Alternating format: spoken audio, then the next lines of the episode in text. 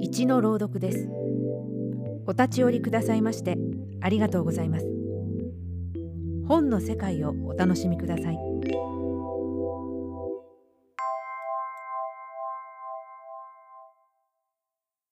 深川武史作。防具。夫の咳が止まらない。夏風邪は治りにくいと言うけどそれにしてもひどい特に夜眠ろうとすると咳が出始めるのでここ数ヶ月寝不足が続いており体力的にも限界だ本人は気づいてないかもしれないけどひどい顔をしている仕事がというのを無理やり説得して近所の病院に連れて行った。子供じゃないんだからついてこなくていいよ。自分じゃ何にもできないくせに。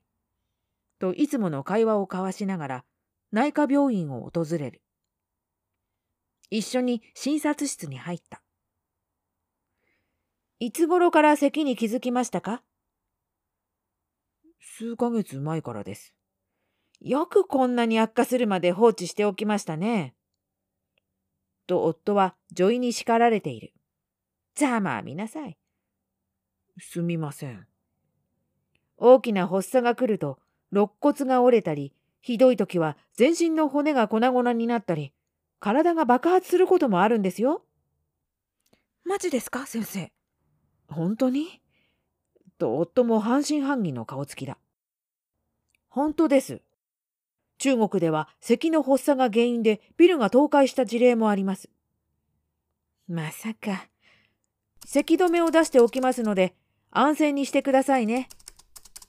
咳の原因は解明されていないので今のところ対処療法しかできないのです。はい。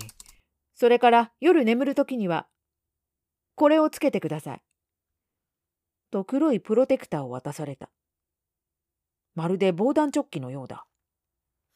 これは何でしょう？まずないとは思いますが、急激な発作が来た時、爆発から周囲を守るための防具です。横に奥様がいらっしゃるのでしょ？